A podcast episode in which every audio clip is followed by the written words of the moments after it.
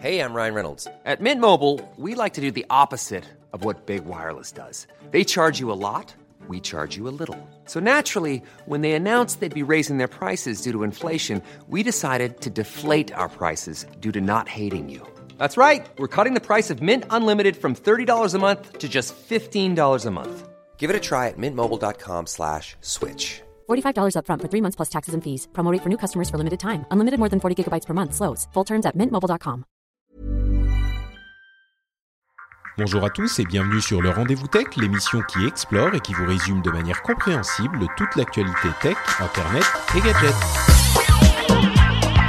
Bonjour à tous et bienvenue dans le Rendez-vous Tech, l'émission où on vous résume toute l'actu tech. Vous avez une seule chose à, à, à écouter. Et ben c'est très simple, vous écoutez le Rendez-vous Tech et vous avez tout ce qu'il se passe dans le monde merveilleux de la technologie, tous les nouveaux gadgets, toutes les nouvelles controverses, euh, toutes les choses qu'il faut retenir, avec, j'espère, un petit peu de d'analyse bien sûr, mais aussi de bonne humeur et que ça vous fera passer un bon moment. Je suis Patrick Béja et j'ai l'immense plaisir et l'honneur de recevoir euh, Lucie Ronfaux qui revient dans l'émission, Lucie Ronfaux, Lucie Ronfaux du Figaro Tech. Comment ça va Lucie? Bah ça va très bien et toi? Écoute, euh, moi je suis en forme. Tu m'as dit que tu avais un, un, petit rhume qui t'avait prise, mais tu es quand même là pour l'émission, donc je suis très reconnaissant. quand même là pour l'actualité tech, toujours. Oui, bien sûr, quel que soit qu'il pleuve, qu'il vente, qu'il neige. Tu m'as dit que les conditions, en plus à Paris, euh, les jours derniers étaient assez difficiles. Vous aviez euh, 30 degrés, euh, une chaleur insupportable. euh, moi qui... Oui, autant dire le, le, temps idéal pour avoir un rhume. Hein. oui, moi, moi, il fait plus de 5 degrés ici en Finlande, donc je suis content, tu vois, c'est la fête aussi. euh, on a des choses hyper intéressantes dont on va discuter. On a une sorte de, je crois qu'on peut dire le fiasco du Galaxy Fold, euh, du, premier téléphone pliable sérieux euh, commercialisé. Je pense qu'on peut dire fiasco. Hein. Euh... Oui, oui, oui, je pense que le mot est justifié. voilà. euh, on a et on, donc on va vous expliquer exactement ce qui s'est passé. On a aussi la grande surprise d'Apple et Qualcomm qui enterrent l'âge de guerre. Euh, et c'est un sujet qu'on va détailler aussi, qui était pas du tout attendu et qui a des ramifications dans l'industrie en général. Puis on a plein de petits sujets euh, divers comme euh, le, le, le euh, Google qui se plie aux demandes de l'Union européenne sur Android, euh, Microsoft qui fait des AirPods, euh, Amazon et Google qui font des services de musique gratuits, etc., etc. La nouvelle application de messagerie pour le gouvernement français qui est intéressante aussi. Mais donc avant ça, on va parler du Galaxy Fold et de Apple et Qualcomm. Et j'aimerais bien sûr prendre le temps de remercier les auditeurs qui soutiennent l'émission. En l'occurrence, aujourd'hui, je voudrais dire un immense merci à Grammaire, euh, Damien Mathias, David Carpena, Caligon, Marc Bender, CBI et Johan Jacquel. Merci à vous tous. Ce sont euh, des gens comme eux, comme vous, qui permettaient à l'émission d'exister. Euh, C'est le moyen de financer le rendez-vous tech. Donc si vous appréciez l'émission, si vous passez un bon moment, si vous l'écoutez depuis quelques mois et que vous vous rendez compte que c'est un plaisir de retrouver l'émission quand vous voyez qu'il y en a une nouvelle dans votre app de podcast, et ben peut-être aller faire un tour sur patreon.com/rdvtech pour voir si vous voulez la financer. Ça ferait très plaisir et euh, ça serait euh, vraiment apprécié. Donc, Galaxy Fold. Alors, euh, Lucie, mais qu'est-ce qui s'est passé? Tout était, les, les étoiles étaient alignées, euh, tout était en place pour que le premier téléphone portable sérieux, vraiment utilisable, soit euh, euh, lancé dans quelques jours, là, le, le 26. Et on a vu l'annonce la, aujourd'hui ou hier que Samsung décalait la date de lancement, euh, sans doute de plusieurs, et, et qu'ils vont parler de la nouvelle date de lancement dans plusieurs semaines. Et on a vu des articles détaillant les raisons de ce de ce décalage. Euh, est-ce que tu veux expliquer un petit peu ce qui s'est passé ou est-ce que je, je oui, prends en charge? Bon, si tu si tu veux bien, ouais. Donc euh, bah, le Galaxy Fold, ça fait partie de ces. En fait, Samsung a été la, la première marque hein, à, à, à, dévoiler le fait qu'il travaillait officiellement sur un smartphone pliable. Il a réussi à coiffer au poteau euh, Huawei euh, en faisant son annonce deux ou trois semaines avant le Mobile Congress de Barcelone. Donc tout le monde attendait ce smartphone avec impatience. Il était censé sortir là. Il y avait un événement événement presse prévu à la fin de la semaine. Sauf que patatras, plusieurs journalistes américains et des blogueurs aussi, un youtubeur, etc. en fait, ont cassé leur Galaxy Fold. et quand je dis cassé, c'est vraiment l'écran ne répond plus, l'écran ne marche plus de moitié. Donc, pour ceux qui qui voient pas à quoi ressemble le Galaxy Fold, c'est vraiment un smartphone assez, enfin qui a l'air assez classique comme ça, mais qu'on peut déplier en, une sorte de grand smartphone qui est plutôt un format tablette en fait. Donc c'est clair que ça fait rêver. Hein, c'est le, le, un peu smartphone de science-fiction entre guillemets. Sauf qu'en fait, euh, ça me fait rire parce que c'est vraiment c'est vraiment bête hein, comme erreur. Sauf que euh, en fait le, le, Galaxy Fold était protégé par euh, une sorte de couche protectrice qui ressemble un peu à un un, protecteur d'écran quoi, une, une, un protecteur d'écran, vous savez qu'on met voilà, vous savez, c'est le genre de truc qu'on met pour protéger de la poussière, des rayures, etc. Sauf que dans certains modèles qui ont été livrés euh, aux journalistes américains, cette couche protectrice en fait était très légèrement décollée sur le côté. Donc du coup les journalistes ont fait ont eu un réflexe euh, somme toute euh, logique. Hein, moi j'aurais eu le même je pense. c'est qu'ils ont commencé à retirer cette couche protectrice et le smartphone ne marchait plus. Parce qu'en fait, cette couche protectrice, cette couche protectrice n'était pas. Alors, il faut, faut, rappeler que c'est un smartphone à 2020 euros quand même. Hein, donc, euh, on, on, parle de, de c'est même plus du haut de gamme là. Hein, c'est du, du, très très haut de gamme. Et il suffit entre guillemets de, de retirer cette couche pour euh, le, le, le, rendre inutilisable. Donc, euh, Samsung au départ a a, un peu minimisé en disant que oui, mais le problème, c'est effectivement ces journalistes qui avaient retiré la couche, etc. Euh, alors déjà, pour moi, c'est pas un super argument parce que euh, un smartphone, c'est quand même fait pour être utilisé et que euh, moi, en tant que consommatrice, si je vois un smartphone avec une protection qui est légèrement décollée, ben, mon réflexe, c'est de le décoller. Hein. Euh, c'est c'est assez logique. Enfin, je sais pas toi, Patrick, hein, mais non, bah bien sûr. En plus, ça te démange. Ça, t'as envie de, t'as envie de, de, le retirer. Et, et ce qui est surprenant, ouais, c'est moche, quoi. Ouais, oui, bien sûr. Euh, c'est et ce qui est surprenant, c'est que bon, à la limite, ils auraient pu dire, euh, enfin, ce qu'ils disaient, c'était on aura des avertissements bien plus clairs euh, dans les modèles de, commercialisés euh, envoyés aux, aux, aux, utilisateurs finaux, enfin aux clients, euh, parce que là, mm-hmm. c'était des versions entre guillemets de test qui étaient des versions finales, mais qui n'avaient pas le bon marquage, machin. Mais Bon, ok, à la limite, admettons, mais ce qui est surprenant, c'est que cette fine couche, qui est vraiment un, un film plastique minuscule, euh, selon leur communiqué, fait partie de l'écran, et ils admettent, si vous l'enlevez, bah, l'écran marche plus. Et c'est pas juste qu'on se dit, ah bah, il a une couleur bizarre, ou vraiment, il y a genre la moitié de l'écran qui marche plus. C'est, c'est, il est une, il devient inutilisable. Et en plus de ça. Vas-y, pardon. vas ce, ce, qui est intéressant, c'est que les journalistes américains, eux, ils ont eu le droit de tester le smartphone seul. C'est-à-dire que ça, ça se fait beaucoup avec les sites spécialisés, c'est qu'on leur envoie en fait par la poste les nouveaux modèles de smartphone et ils peuvent jouer avec pendant une semaine, quoi. Alors qu'en France, typiquement, euh, nous au Figaro, alors ça va été mon cas, mais au Figaro, on a testé, enfin, on a pu prendre en main euh, le Galaxy Fold, mais cette prise en main a été faite avec des gens de Samsung qui étaient à côté de nous, qui nous ont expliqué du coup, bah effectivement, il y a cette couche, faut pas la retirer, etc. Euh, mais ce qui veut dire qu'en fait, si on n'est pas supervisé, cette erreur, elle aurait pu être produite par, euh, par les consommateurs. Et à la rigueur, mm. heureusement que les problèmes interviennent maintenant. Parce Bien que, sûr. T'imagines, Samsung aurait, aurait vendu, aurait vendu euh, toutes les préventes, euh, qui sont déjà nombreuses, du Galaxy Fold, tous les consommateurs qui ont déposé 2020 euros, c'est énorme, 2020 euros dans un smartphone, et qui se retrouvent tous à retirer sans doute la protection et du coup bah, à faire planter le smartphone. Quoi.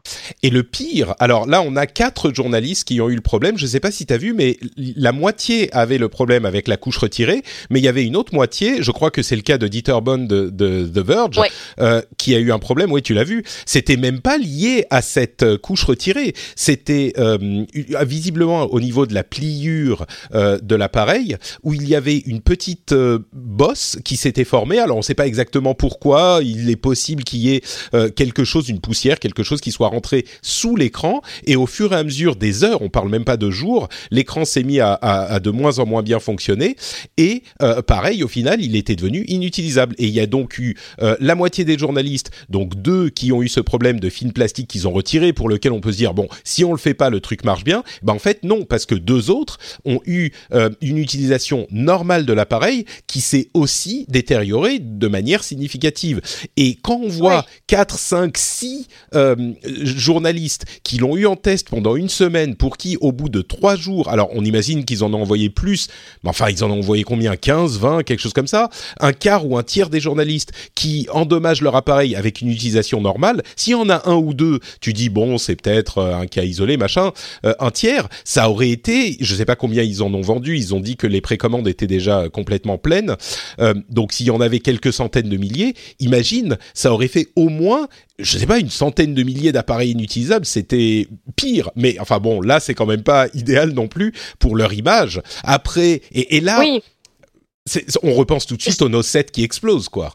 Au- Bien sûr, bien sûr, ouais. c'est ce que j'allais dire. Pour moi, c'est exactement la même chose que le Note 7. Alors, c'est moins dangereux que le Note 7 qui quand même euh, était pris de combustion spontanée, donc Ouais. c'était quand même un autre sujet. Mais on se rappelle du Note 7 qui était vachement attendu aussi. Hein. C'était alors, c'était pas le, le- le- la même prouesse technologique, mais le Note, euh, le Note qui est une gamme, euh, qui est une gamme chez Samsung qui est très populaire. Euh, le Note 7 qui sortait enfin en Europe après euh, plusieurs modèles qui nous étaient passés euh, entre les doigts, etc. Euh, Samsung qui fait un grand lancement euh, dithyrambique, etc. Et là, patatras, euh, au bout d'une semaine, de deux semaines, euh, euh, les smartphones prennent feu, quoi.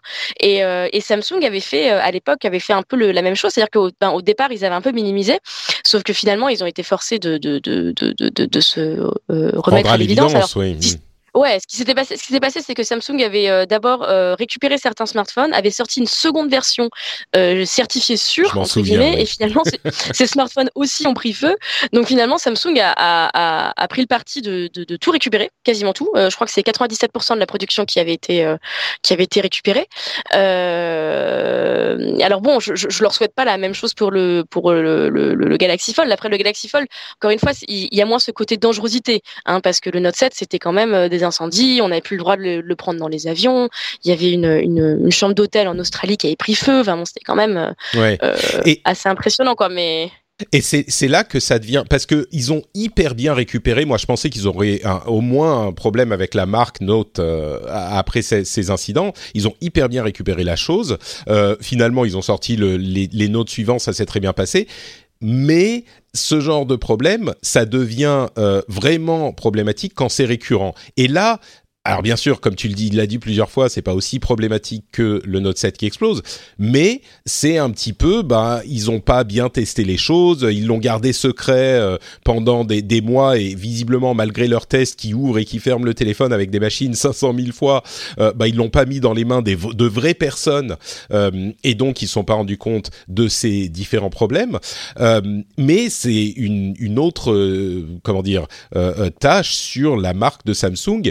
Et oui, Ouais. tout le monde se souvient forcément du, du, du, du Note 7 aussi, et donc ça fait une de plus. Alors, toutes les marques ont des problèmes, et évidemment, tous les yeux se tournent vers Apple. Eux aussi, ils ont eu des problèmes, mais qui, je crois, étaient pas aussi le Ben Gate et le machin comme ça. C'était ou, ou le l'Antenna Gate avec euh, Steve de Jobs qui disait, ouais, euh, ouais. ouais, you're holding it wrong. Bon, euh, c'est vrai que dans certains cas, quand tu le tenais, machin, tu captais moins bien, tout ça, ok. Là, en deux jours, la moitié, des, le tiers des journalistes qui a des problèmes avec, c'est beaucoup plus important. Et puis surtout, on avait vu d'autres téléphones pliables. Enfin, on se souvient du Roy- Royal qui était un, un truc pas vraiment utilisable. Là, c'était le grand espoir de l'innovation du téléphone pliable qui était enfin là. Ils sont allés trop vite, quoi. J'ai l'impression que c'est Ben, c'est c'est un peu le problème, ouais. C'est que que là, on est face à un, à un produit qui euh, euh, euh, est propulsé vers le grand public beaucoup trop tôt, je pense. Euh, alors déjà un parce que je pense que le grand public est pas encore prêt à mettre 2020 euh, euros dans un smartphone pliable. Hein. Non, Ouais. mais j'insiste sur le prix, mais parce qu'il est quand même très important et que je, je pense que une innovation, elle est prête à être dans le grand public quand elle est utile pour le grand public. Je pense qu'il y a assez peu de personnes actuellement qui, qui ont un envie, euh, impé- une envie euh, impérieuse entre guillemets euh, d'avoir un, un smartphone pliable. Alors après, le jeu Je des crois que le fantasme, de est séduisant, le fantasme est séduisant, mais on n'a pas encore eu de preuve de l'u- l'utilisation euh, concrète quoi, du truc, de ce que ça va apporter aux, aux utilisateurs. Oui, mais c'est comme la reconnaissance faciale. Typiquement, le fait que ce que maintenant on peut désactiver, on peut désactiver son, son iPhone euh, avec de la reconnaissance faciale, ça c'est une vraie innovation grand public dans le sens où on a réussi à la mettre, mais euh, Apple a travaillé des années dessus.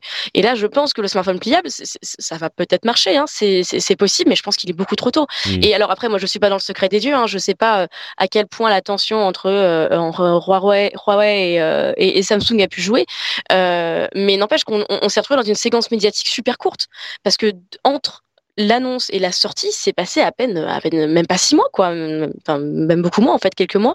Euh, c'est peu, en fait, pour tester, pour tester un produit, pour le tester en des conditions euh, satisfaisantes. Et surtout que ce qui est gênant pour Samsung, c'est que justement, euh, tu as raison, ils ont très très bien géré la crise du Note 7 euh, et ils ont, ils ont, ils ont pris le parti de faire de leur message marketing, on a changé.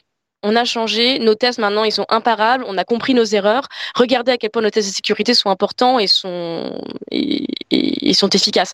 Là, ça la fout mal quand même parce que mmh. leurs tests ils étaient pas bons.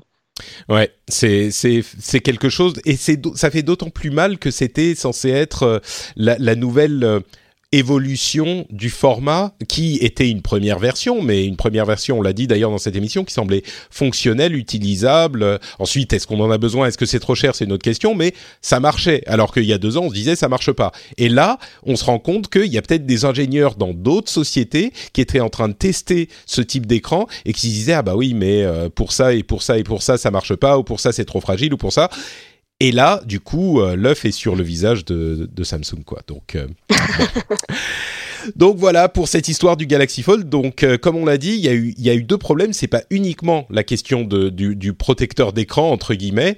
Et, et, donc on se demande euh, ce qui va se passer. Ils ont carrément annulé. Enfin, j'imagine que les téléphones ils sont tous euh, euh, fabriqués quoi. le truc est censé sortir dans trois jours. Maintenant on enregistre le 23, c'est le 26 la date de sortie prévue d'origine. les téléphones doivent être fabriqués, ils doivent être arrivés dans les magasins. Enfin, qu'est-ce qu'ils vont faire? Est-ce qu'ils vont rajouter des, des je sais pas, faites attention quand quand vous l'ouvrez, euh, mettez pas de, de mangez pas à côté parce que ça peut glisser une poussière sous l'écran, sous le mécanisme et, et poser des problèmes. Enfin, je sais pas ce qu'ils vont faire, mais c'est ça. Il doit y avoir des gens qui dorment pas chez Samsung là. Oui, c'est amusant parce que moi, je, je, me, souvent, je me dis que les constructeurs de tech oublient que les, leurs utilisateurs ont une vie en fait. Euh, typiquement, euh, moi, ça m'évoque. Tu me parlais de la poussière, moi, ça m'évoque le clavier papillon euh, d'Apple, oui, bien sûr. D'Apple là, qui ça fait 3-4 ans qu'on nous dit oui, mais c'est juste, c'est juste des poussières, faut faire attention, faut bien nettoyer son clavier. J'ai ben oui, mais les gens sont dégueulasses, hein, les gens mangent au-dessus de leur Mac, les gens emmènent sans doute le, leur Mac au chiottes. Enfin, il faut, il faut aussi prendre en compte les, les, aléas, les aléas de la vie, quoi. ouais, c'est un oui, petit peu un, ça. Un pliable, on va le on va le plier euh, plein de fois parce qu'on va vouloir se la péter et montrer euh, à notre famille euh, et à nos proches qu'on a un smartphone pliable et qu'ils ont, ils ont intérêt à être robustes, quoi. Ouais, c'est sûr. Bon, donc voilà pour le Galaxy Fold. Euh, entre parenthèses, j'ai quelques euh, jeux de mots euh, gentiment prêtés par Jérôme Kainborg. je pense que le titre de l'épisode sera Samsung ferme son clapet. il était pas mal. Il y a aussi Galaxy Fold, le smartphone qui ne fait pas plaisir. je, je l'ai trouvé bien aussi. Jérôme en a fait toute une tripotée sur Twitter et j'en ai volé quelques-uns. Donc, vous pouvez évidemment aller le suivre pour ces jeux de mots de grande qualité. Euh, Apple et Qualcomm. Alors ça, c'est un truc qui était, je, suis complètement tombé des nues quand euh, l'info est tombée il y a quelques jours. On en avait parlé bien sûr au début des procès entre Apple et Qualcomm. Euh, C'était quelque chose qu'on n'avait pas forcément suivi de très près parce que je vous avoue que les procès entre grands constructeurs, on en parle une fois, mais quand il y a les allers-retours devant les tribunaux, euh, les jugements qui se répètent, j'attends généralement d'avoir la fin du procès pour pas vous embêter à chaque épisode avec le nouveau petit virage que prend le procès. Ceci dit, sans doute parmi tous les procès de l'industrie tech euh, depuis ces, ces, dernières années, celui entre Apple et Qualcomm était le plus amer et le plus euh, prompt à durer des années, voire des décennies. Enfin, c'est celui que je ne voyais pas disparaître. Euh, le problème était que Qualcomm, qui fabrique des puces et notamment des puces modem pour différents constructeurs de téléphones, euh, imposait des royalties qu'Apple estimait trop élevées. Donc, ils se sont levés contre cette euh, ce, procédé. Euh, et il est, étant donné que Qualcomm a des brevets spécifiques, ils sont les seuls à pouvoir utiliser ces, euh, procédés de fabrication et de, enfin, ces, brevets. Et euh, il y a des lois qui imposent le fait de euh, pouvoir de, de, donner une licence d'utilisation à des prix raisonnables euh, pour l'industrie quand on est le, le possesseur d'un brevet aussi important. Et Apple disait Qualcomm ne respecte pas cette règle et donc procès. Le problème c'est que Qualcomm était l'un des gros fournisseurs de de, de puces d'antennes, enfin de puces 4G pour Apple. Euh, Apple mhm. espérait avoir des puces 5G d'autres constructeurs, notamment de Intel. Euh, ils avaient des puces 4G de chez Intel d'ailleurs euh, depuis quelques modèles et parce qu'ils étaient en procès violent avec Qualcomm. et ça durait et il y avait des échanges de documents hyper confidentiels, il y avait des, des, le ton était vraiment monté entre les deux sociétés et là, il y a quelques jours, on se rend compte enfin, on a l'annonce que ils ont enterré l'âge de guerre, les procès sont annulés, ils ont un accord sur six ans avec une, euh, euh, un, paiement qu'Apple fait à Qualcomm. Et bien sûr, ma réaction tout de suite, ça a été euh, OK, Apple a besoin de puces 5G. Ils ont une équipe en interne qui développe des puces 5G. Ils sont rendus compte, sans doute, que ça n'allait pas être prêt à temps. ils ont euh, ils espéraient que Intel puisse leur fournir des puces 5G. Clairement, c'est beaucoup plus difficile à faire qu'ils ne le pensaient parce que euh, ils ont dû entendre qu'Intel ne pouvait pas fournir et donc ils se sont retournés vers Qualcomm et ils ont dit OK, vous voulez quoi? Bon bah on vous paye parce qu'ils n'ont pas le choix. Euh, Intel a d'ailleurs annoncé dans la foulée, genre trois heures plus tard, on arrête les puces 5G. c'est quelque chose que qu'on va arrêter de faire. C'est ce que j'allais dire, c'est qu'Intel est vraiment le dindon de la farce. Hein. C'est, euh, le, le, fait. Moi j'ai été surprise comme toi hein, que le, que, en plus ils ont eu un sens du timing assez dingue. C'est qu'ils ont annoncé ça le jour de l'ouverture du procès en fait. Euh, tous les journalistes euh, tech étaient prêts à suivre le truc et ils ont annoncé, ben en fait non, euh, finalement on abandonne tout, euh, on, on, on, on, va travailler ensemble. Après, comme tu dis, moi je pense que ce qui a, ce qui a accéléré le processus, c'est l'urgence de la 5G. Dire le, le, le fait pour Apple de ne pas avoir d'iPhone qui soit équipé d'un modem 5G, euh, euh, ça devenait problématique alors que la concurrence était en train est en train d'avancer de manière assez euh, assez intense sur le sujet. Moi, moi ce que je oui, sachant que sachant qu'a priori, ça sera évidemment pas l'iPhone de cette année qui aura un modem 5G, peut-être même pas celui de l'année prochaine. Ça pourrait être 2021. ils ont l'habitude chez Apple d'arriver un petit peu après tout le monde. On n'est pas très au clair. Mm, mm, mm, Mais après, ce que, ce que cette affaire rappelle, euh, c'est l'importance de l'industrie des microprocesseurs dans l'industrie de la tech. Et ça, c'est marrant parce que c'est un secteur qui, qui, est moins connu bon, du grand public, même en général, euh, mais qui ont des acteurs, euh, voilà, des acteurs comme Qualcomm, etc., euh, et qui ont une importance. Euh, et il y a une vraie guerre des puces en ce moment qui, qui, est livrée dans la tech. Il faut savoir que il y, a beaucoup de boîtes, dont, dont Apple, hein, qui investissent beaucoup dans leur dans la production de leurs propres puces. Apple a acheté, euh, c'était l'année dernière, il me semble, euh, un constructeur allemand de microprocesseurs euh, dont le nom m'échappe là, mais ils ont mis 500 millions, 500 millions dans des usines. Amazon s'en est équipé aussi, Facebook s'est équipé aussi, Samsung a une division super, super lucrative de puces, Huawei aussi. Enfin, ils veulent tous faire des puces. Après, bah, parfois ils peuvent pas faire ce qu'ils veulent et du coup, bah, ils se tournent vers vers des acteurs qui sont ultra spécialisés comme comme Qualcomm. Et d'ailleurs, le fait qu'Intel lâche, enfin, jette l'éponge, euh, pour moi, ça prouve que mm, de nos jours, dans, dans cette industrie des microprocesseurs, qui est quand même très très gourmand en capital et très très difficile à, c'est difficile de mener sa barque euh, là-dedans.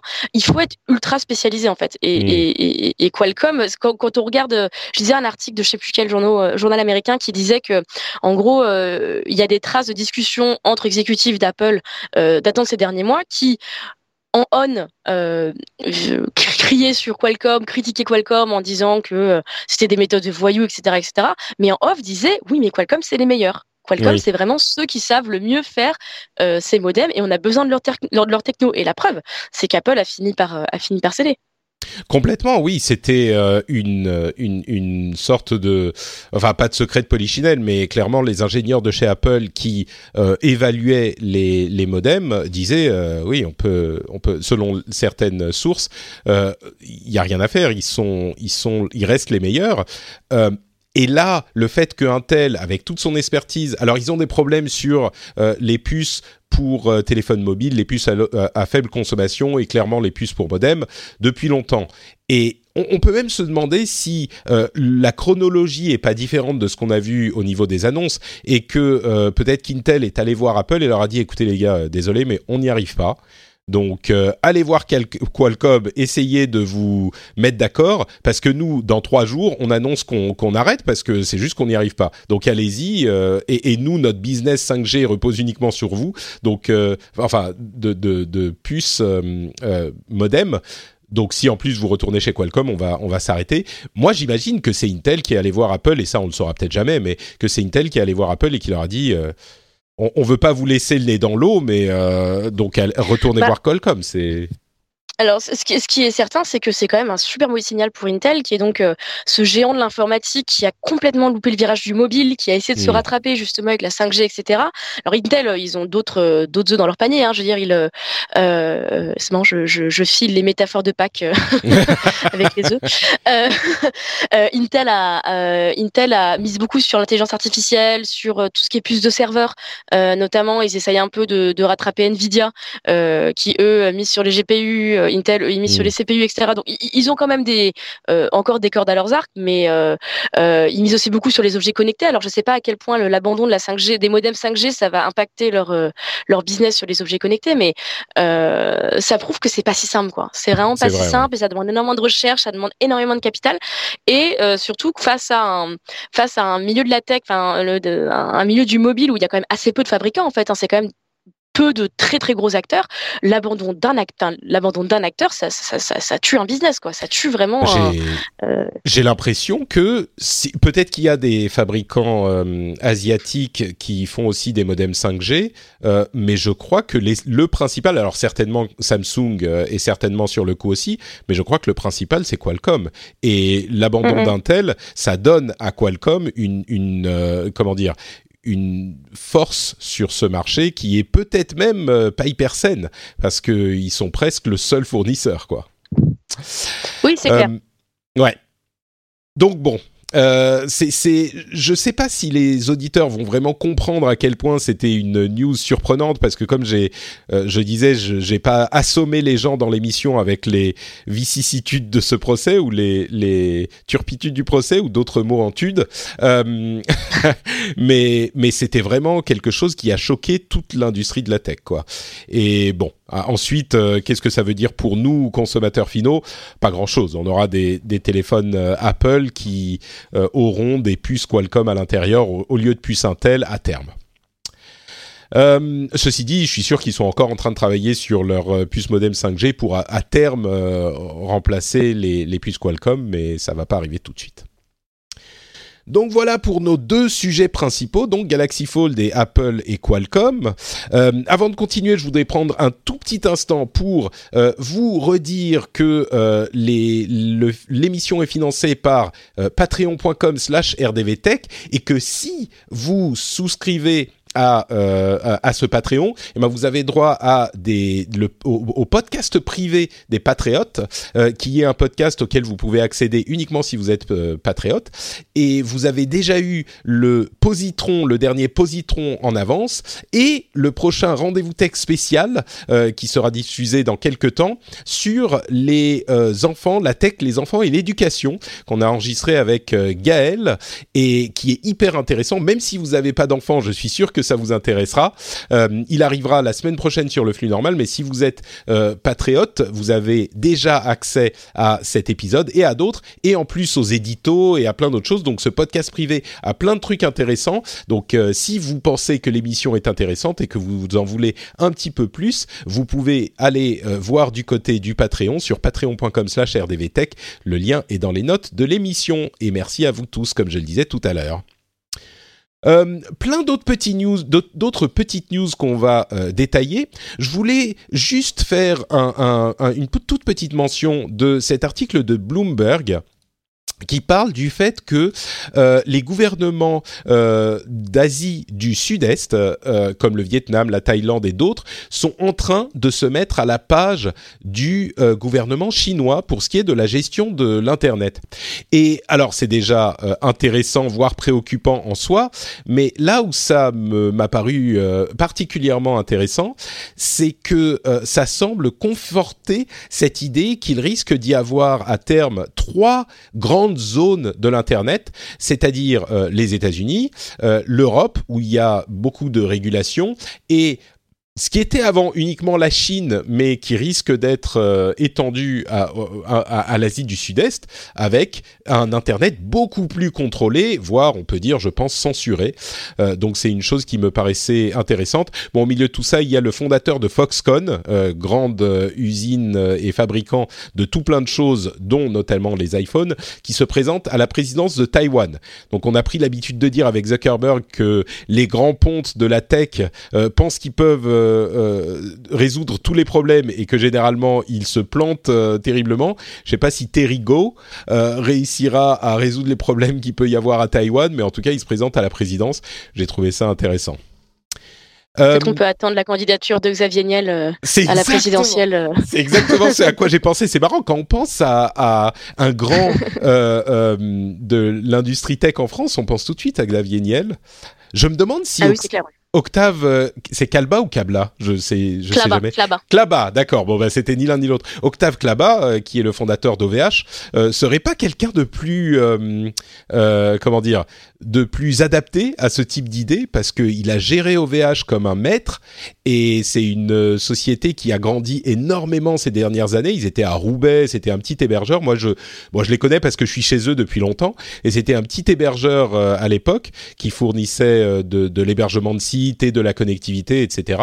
Et ils ont grandi, ils sont dans plusieurs pays d'Europe, je crois même qu'ils sont aux États-Unis. Peut-être que je dis une bêtise. Oui, c'est ce que j'allais dire, parce que Klaba vient de déménager aux États-Unis en fait. Hein. Ah bah maintenant, qu'ils ont ouvert leur division américaine, donc euh, pour la candidature, je pense qu'il faudra attendre un petit peu. Hmm, bon, bah, qu'ils reviennent. En tout cas, entre les deux, je me demande si je donnerais pas plutôt les clés à Klaba qu'à Niel. Hein. Je, je sais pas, mais euh, vu de loin comme ça, bon, on verra. Euh, enfin, on verra, ou on verra pas. Je doute qu'il se présente où que ce soit. c'est une, une exclue Patrick Béja. C'est ça, exactement, oui. Euh, Klaba versus Niel en 2022. 22 ou 23 23. Euh, oui, non, c'est ça. Hein. C'était 2017 l'élection présidentielle précédente. Parce que bien sûr, il se présente direct à l'élection présidentielle. Il n'y a pas d'autre formule. En même temps, je sais pas si tu as vu ce qui se passe en Ukraine, mais le, le comique qui a gagné l'élection, ça montre bien que que tout peut arriver. Bref. Euh, en parlant bah, d'élections justement, c'est la transition toute trouvée avec ce euh, TED Talk de Carole Cadwal, euh, Cadwalader, c'est un nom welsh un petit peu bizarre, Cadwalader, qui est hyper intéressant, qui explique des choses dont on a beaucoup parlé dans l'émission, mais qui les résume de manière euh, vraiment concise et dont je voulais parler très succinctement. On va parler de, Google et de Microsoft juste après, mais euh, c'est un TED Talk qui a été euh, rendu public il y a quelques jours de ça, et elle parle du Brexit et de l'influence qu'ont eu des acteurs extérieurs sur le Brexit. Et encore une fois, c'est pas des informations nouvelles, mais c'est des informations qui sont. Elle a une clarté. Vous savez, ce qui se conçoit bien s'énonce clairement. Et eh ben, elle l'énonce très très bien. Donc, elle a vraiment enquêté sur la chose et elle comprend ces, ces problématiques euh, avec beaucoup de, de clairvoyance.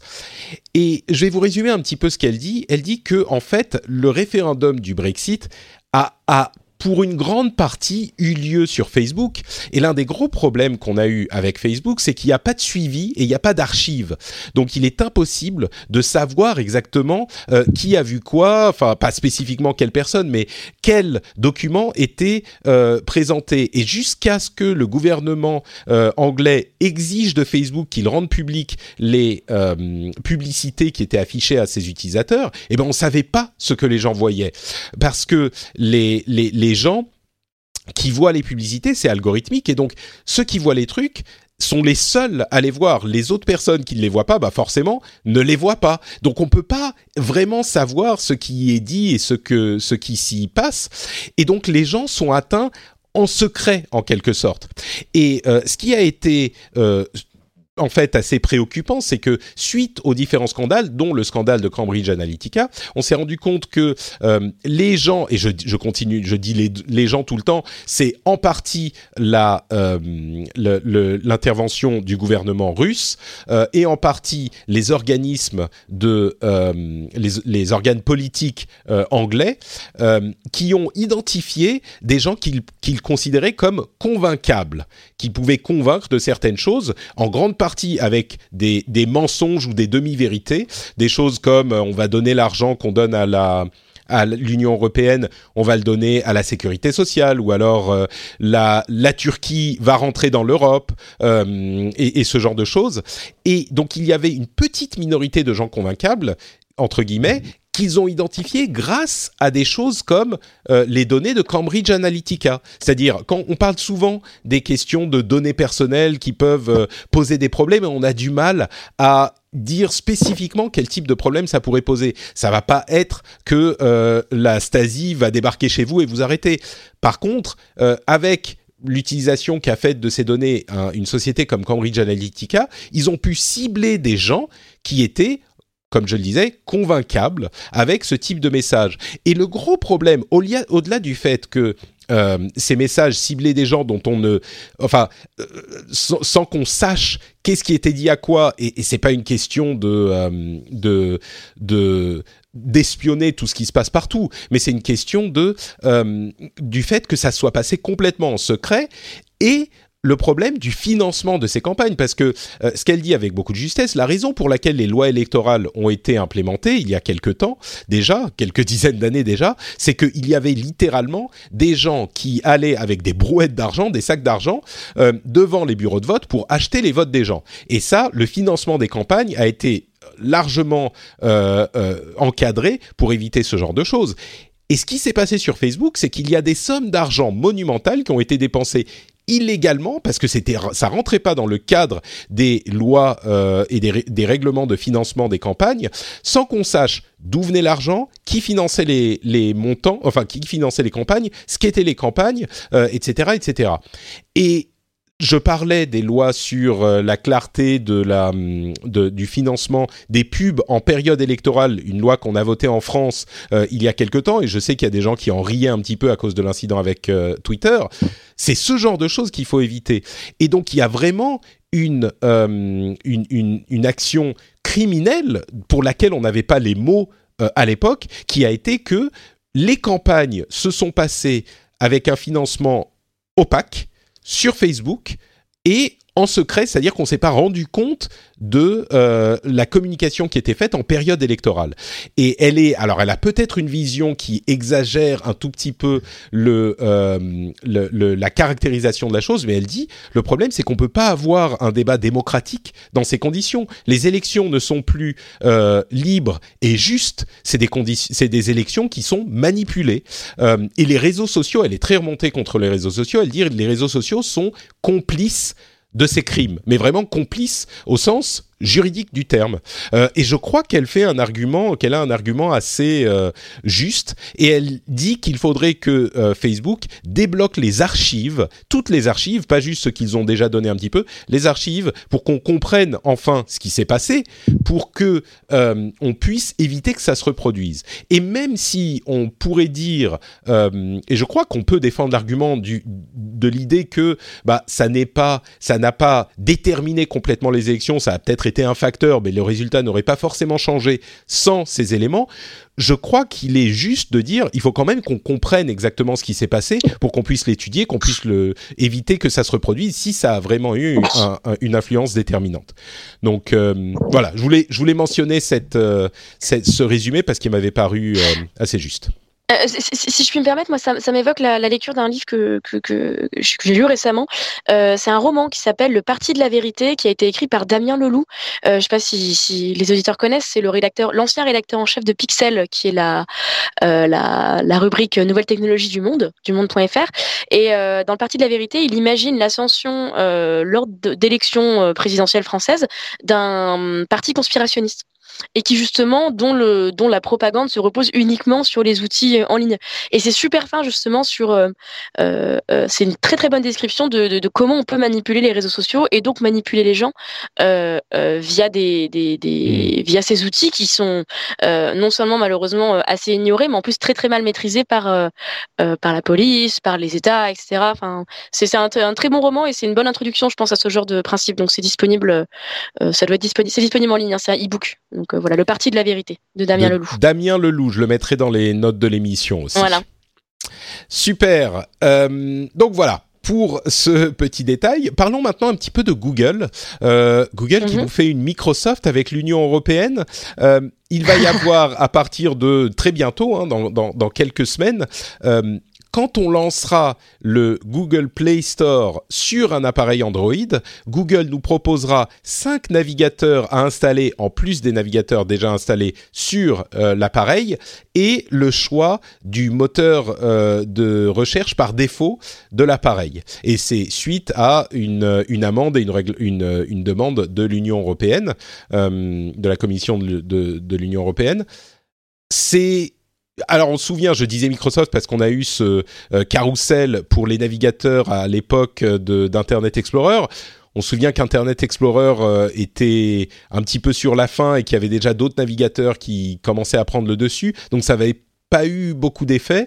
Euh, qu'est-ce que tu en penses toi de cette euh, nouvelle euh, Moi je trouve ça, moi je trouve ça bien.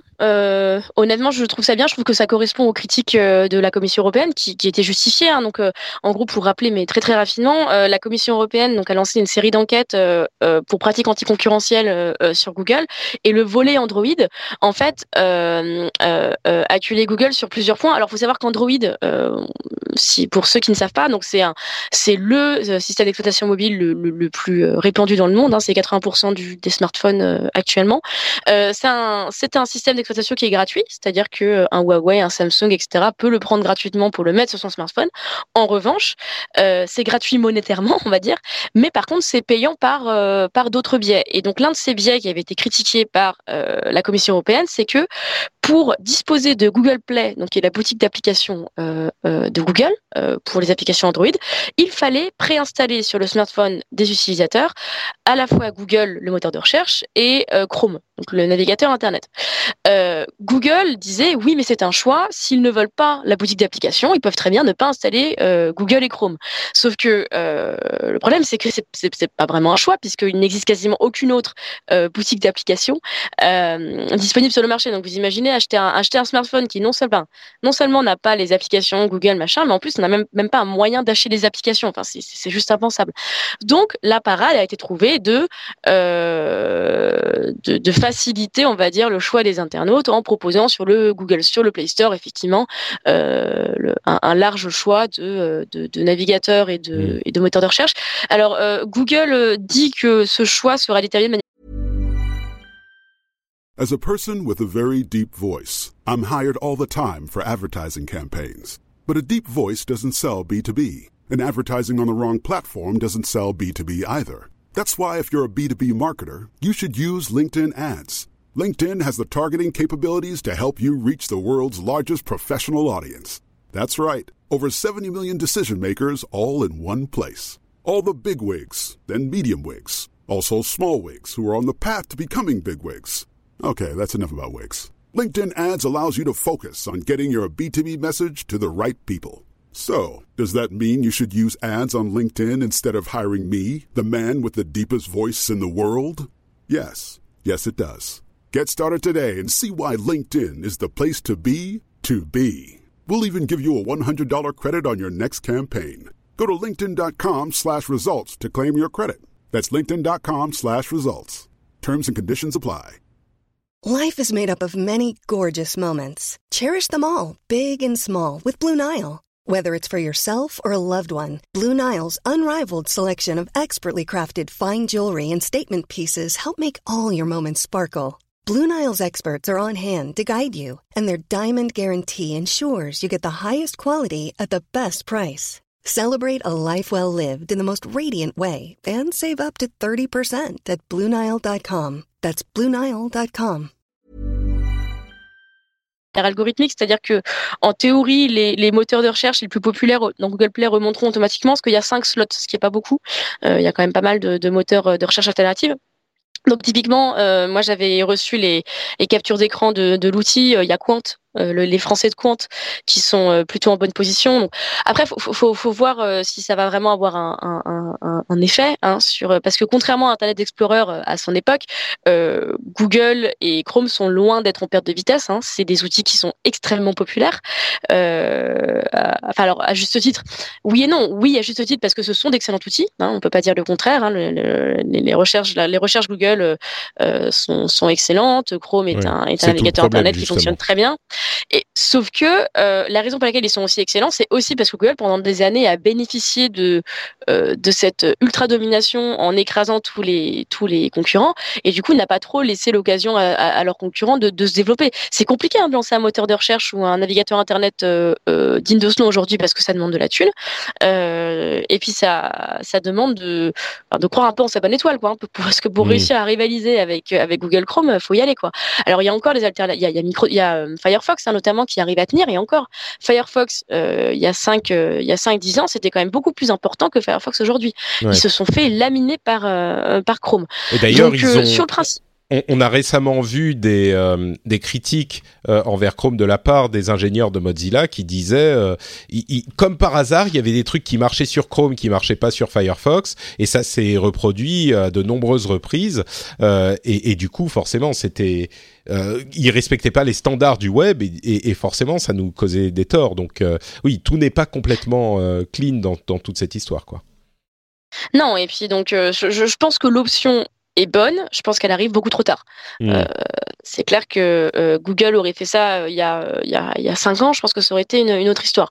Alors, on va pas être pessimiste, hein, c'est tant mieux qu'on ait, qu'on ait un choix, mais c'est compliqué de lutter contre des habitudes. Et quand ces habitudes ont été façonnées par des années et des années d'automatisme et poussées par des logiciels, bah, c'est compliqué. quoi. C'est sûr.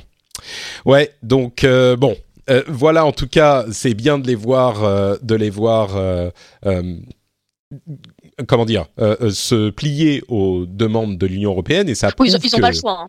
Ils ont non, c'est ça. Mais ce qu'ils disent en permanence quand on propose des lois, c'est que euh, tu vois, ils brandissent la menace de bah non, on va partir ou non, c'est pas possible techniquement. Ou bon, là sur ce cas spécifique, c'est clairement possible techniquement, mais c'est c'est c'est ça commence à arriver de plus en plus.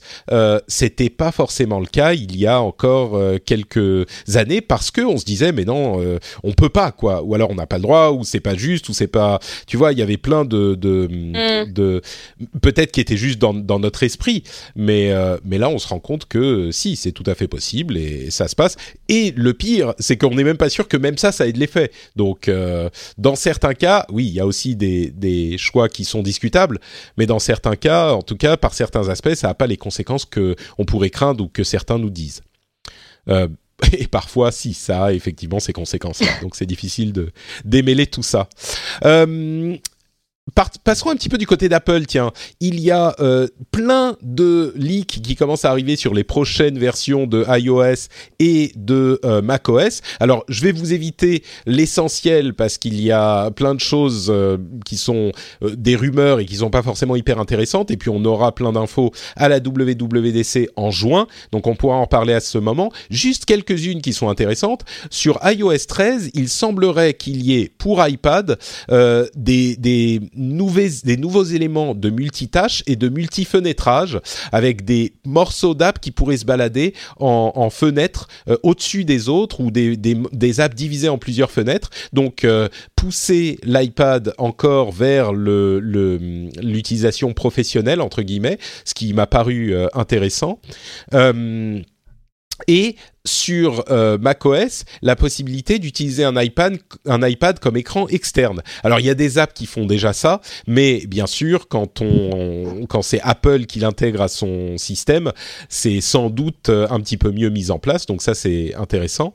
Euh, autre petite news que je passe comme ça, euh, il semblerait qu'Apple soit le plus gros client euh, de AWS, donc de Amazon. il dépenserait 30 millions de dollars par mois pour euh, stocker leurs données. Bien sûr, les données sont chiffrées, hein, donc euh, ça reste des données qui appartiennent à Apple et qui sont avec les standards d'Apple. Mais ils dépensent aujourd'hui 30 millions de dollars par mois sur euh, AWS. Donc c'est marrant de, voir que encore une fois derrière les les les les, batailles d'apparence, ils travaillent beaucoup ensemble, tous ces grands géants de, la tech. et, et, puis, bah, un autre truc qui me paraissait amusant, c'est que encore un euh, grand fabricant est en train de faire un AirPod-like et je me souviens il y a deux ans euh, des rires que j'avais euh, que m'avaient tiré ces, ces, AirPods qui avaient l'air complètement ridicules dans les oreilles qui ressemblaient à des sortes de boucles d'oreilles et, et rires que j'ai ravalé quand j'ai eu les miens entre les mains et dans les oreilles parce que c'est j'ai j'ai euh, euh, crié au monde que c'était la plus belle innovation d'Apple depuis, euh, je sais pas, depuis l'iPad. C'est vraiment un design incroyable. Et entre temps, tous les fabricants se sont mis à en faire et Microsoft est le dernier dans la liste. Enfin, c'est une rumeur en tout cas. Ils auraient un produit qui s'appelle Morrison, qui est donc en fait les AirPods de Microsoft. c'est c'est pas si surprenant. Non, alors moi, ce que moi je, suis vraiment très très surprise, enfin très surprise, euh, euh, assez hallucinée par le, le, succès des AirPods. Pour moi, Apple ils ont réussi à reproduire ce qu'ils avaient fait euh, avec euh, les fameux écouteurs blancs. Je sais pas hmm. si, si tu vois c'est à quoi je fais référence, Patrick, mais euh, à Apple quand on quand on regarde l'histoire d'Apple, l'un des l'un des coups de génie d'Apple, c'était que avec les iPods, à, à, la grande époque des iPods, il a commencé à produire des écouteurs blancs qui étaient fournis avec les iPods pour écouter de la musique. Et ça, en faisant le pari, parce qu'à l'époque, les il y avait très peu d'écouteurs blancs, enfin ça se ah faisait pas, c'était pas une couleur normale pour les écouteurs, hmm. et c'était tous noirs. Et le pari euh, d'Apple, c'est de dire oui, mais du coup, quand tu verras une personne avec des écouteurs blancs dans les oreilles, tu sauras que cette personne a les moyens de s'acheter un, un, iPod et ensuite un iPhone, parce qu'ils ont reproduit ça dans, les iPhones, et donc qui fait partie de la, euh, de la tribu euh, Apple, entre guillemets. Et hmm. ça, ça a marché, mais du feu de Dieu d'ailleurs. D'ailleurs, maintenant, les écouteurs, enfin, les écouteurs blancs, c'est pas rare du tout. Hein, plein de marques ont, ont copié ce principe. Et pour moi, avec les AirPods, c'est exactement la même chose. C'est que avoir des AirPods, euh, c'est euh, c'est une sorte de marqueur social quoi. Alors pas seulement en termes de thunes, parce que bon c'est vrai qu'il faut rappeler que les AirPods c'est quand même pas gratuit, euh, mais aussi en termes de euh, je suis une personne qui a des AirPods, qui sont un truc très innovant, qui sont assez différents, etc. J'affirme mon j'affirme mon individualité en ayant les mêmes AirPods que tout le monde autour de moi un petit peu. Oui, alors, alors après, c'est vrai que, enfin, tu le dis, hein, ce, sont, ce sont des écouteurs qui sont excellents, hein, qui, euh, euh, la, la, techno est super, le son est très bien. Euh, euh le, oui, c'est pas, un, pas des écouteurs d'audiophile, on va dire, mais ils sont super pratiques, ils sont, euh, le, le fait que ça soit sans fil, c'est, le design est bon, quoi. Oui, le design, le design est bon et je pense vraiment que c'est, on, on, a affaire à la fois à une très bonne opération marketing et à un très bon objet tech quoi. Mm. Donc ça m'étonne pas du tout que, que, que tous les constructeurs euh, fassent la queue leu les uns après les autres pour euh, pour essayer de les imiter. Hein. Mm. C'est, vraiment tu, bon. tu, tu le mentionnais le fait que pardon vas-y vas-y finis excuse-moi. Non, j'allais dire que moi, j'ai trouvé toujours moche. Je suis désolée. Ah bah ils sont moches, ça c'est sûr. Mais mais c'est presque un, c'est presque. Bon, j'ai fini par m'y habituer et puis je les vois tellement autour de moi. C'est, tu peux pas rire euh, euh, à gorge déployée devant chaque personne que tu vois pendant trois ans, quoi. Au bout d'un moment, tu finis par t'habituer. mais euh, et puis c'est pas très poli.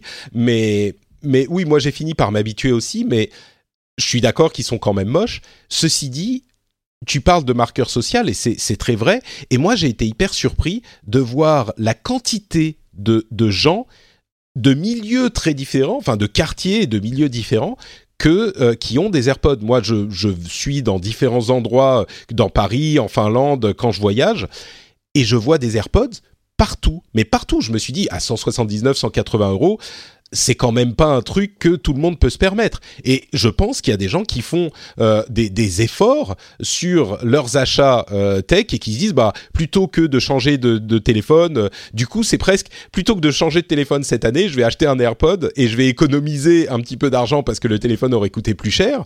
Euh, je sais pas si c'est ce genre de calculs qui sont faits, mais c'est vrai que j'en vois partout et j'ai été très surpris quoi. Bon, euh, puisqu'on on, parle d'Apple, on va continuer avec une, un dernier sujet qui est la machine à recycler d'Apple, euh, sur laquelle ils ont fait une petite opération de com euh, en, en, disant qu'ils espèrent que leur euh, ouais une petite entre guillemets. Hein. bah, bah vas-y, dis-nous tout. En fait, c'est ce qu'ils disent, c'est on espère que d'autres vont être inspirés par notre machine à recycler et on va partager notre notre savoir. Je, je, je suis un petit peu ironique, mais a priori ils sont peut-être c'est peut-être euh, euh, sincère, mais euh, dis-nous un petit peu de quoi il s'agit.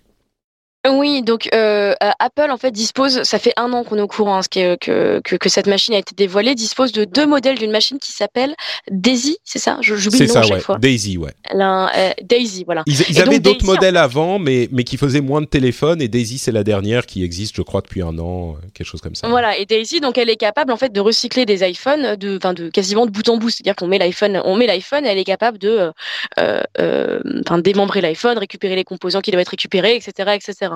Euh, donc c'est des machines qui coûtent très très cher, hein, qui sont très grosses. Donc il y en a deux actuellement euh, dans le monde, euh, qui sont toutes les deux aux États-Unis, si je me trompe pas. Apple, en fait, a publié la semaine dernière son rapport annuel environnemental. Ça fait quelques années qu'Apple en fait a pris un peu le parti de d'assumer un message marketing autour de la green tech, en gros, en, disant que en gros il faisait mieux que les autres, il, il était plus écolo que les autres, et, et, de montrer un petit peu leurs efforts pour un réduire réduire l'impact environnemental euh, de ces produits, donc non seulement en misant sur le recyclage, en mettant en place des opérations de recyclage euh, dans, ces, dans, ces magasins, etc. Et deux, aussi éviter le plus possible l'exploitation de minerais, ce qu'on appelle les minerais de sang, c'est-à-dire que les, minerais dont on a besoin en fait pour faire des composants de, de smartphones et qui sont dans des zones de guerre et qui du coup font l'objet de, pratiques pas éthiques du tout. alors, je pense que c'est bien intentionné, enfin aussi bien intentionné que peut l'être une opération d'une entreprise. Hein. On reste, euh, on reste dans le business, mais je pense qu'Apple effectivement a fait des vrais efforts de transparence sur le sujet, ce qui n'est pas le cas de tous les fabricants. Après, euh, Apple c'est aussi une boîte qui chaque année vous incite à acheter un nouveau smartphone, euh, et ça c'est pas écolo en fait. et c'est vrai que c'est compliqué pour pour Apple de trouver cet équilibre entre on veut être une boîte plus euh, verte, mais en même temps, on veut aussi vous inciter à vous équiper de tous les derniers smartphones, de euh, euh, tous les derniers appareils, etc. Et plus de personnes achètent, plus de personnes achètent d'iPhone, mieux c'est quoi. On est quand même assez loin du principe. Typiquement, il y a une boîte qui est danoise, il me semble, qui s'appelle Fairphone, qui eux font vraiment des, des, des smartphones entièrement recyclables. C'est-à-dire qu'on peut changer tous les composants, on peut ouvrir la machine, etc. Je sais pas si tu te souviens, Patrick, du, du dernier de de la dernière fois que tu as pu ouvrir ton smartphone. Euh, mais moi, je pense que ça fait facilement 6 ans. Hein. C'est sûr, oui. Ah bah oui, bah de toute façon, les, les iPhones, on a, on n'a jamais pu les ouvrir. Peut-être que j'en ai ouvert un il y a très très très longtemps, mais oui, euh, on est allé vers des designs beaucoup plus euh, compacts. Voilà.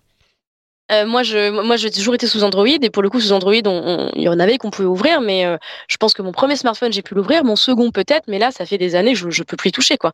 Et ça, c'est, un vrai problème. Alors, c'est, très bien hein, que Apple mais je sais pas en si place le fait excuse-moi, je t'interromps, mais je ne sais pas si le fait de pouvoir les ouvrir en tant que consommateur final, euh, alors oui, ça, peut, ça pourrait nous permettre de changer les batteries, mais du coup, on consommerait plus de batteries peut-être, euh, et on peut faire changer la batterie des téléphones qui sont fermés, en tout cas du, du côté de chez Apple.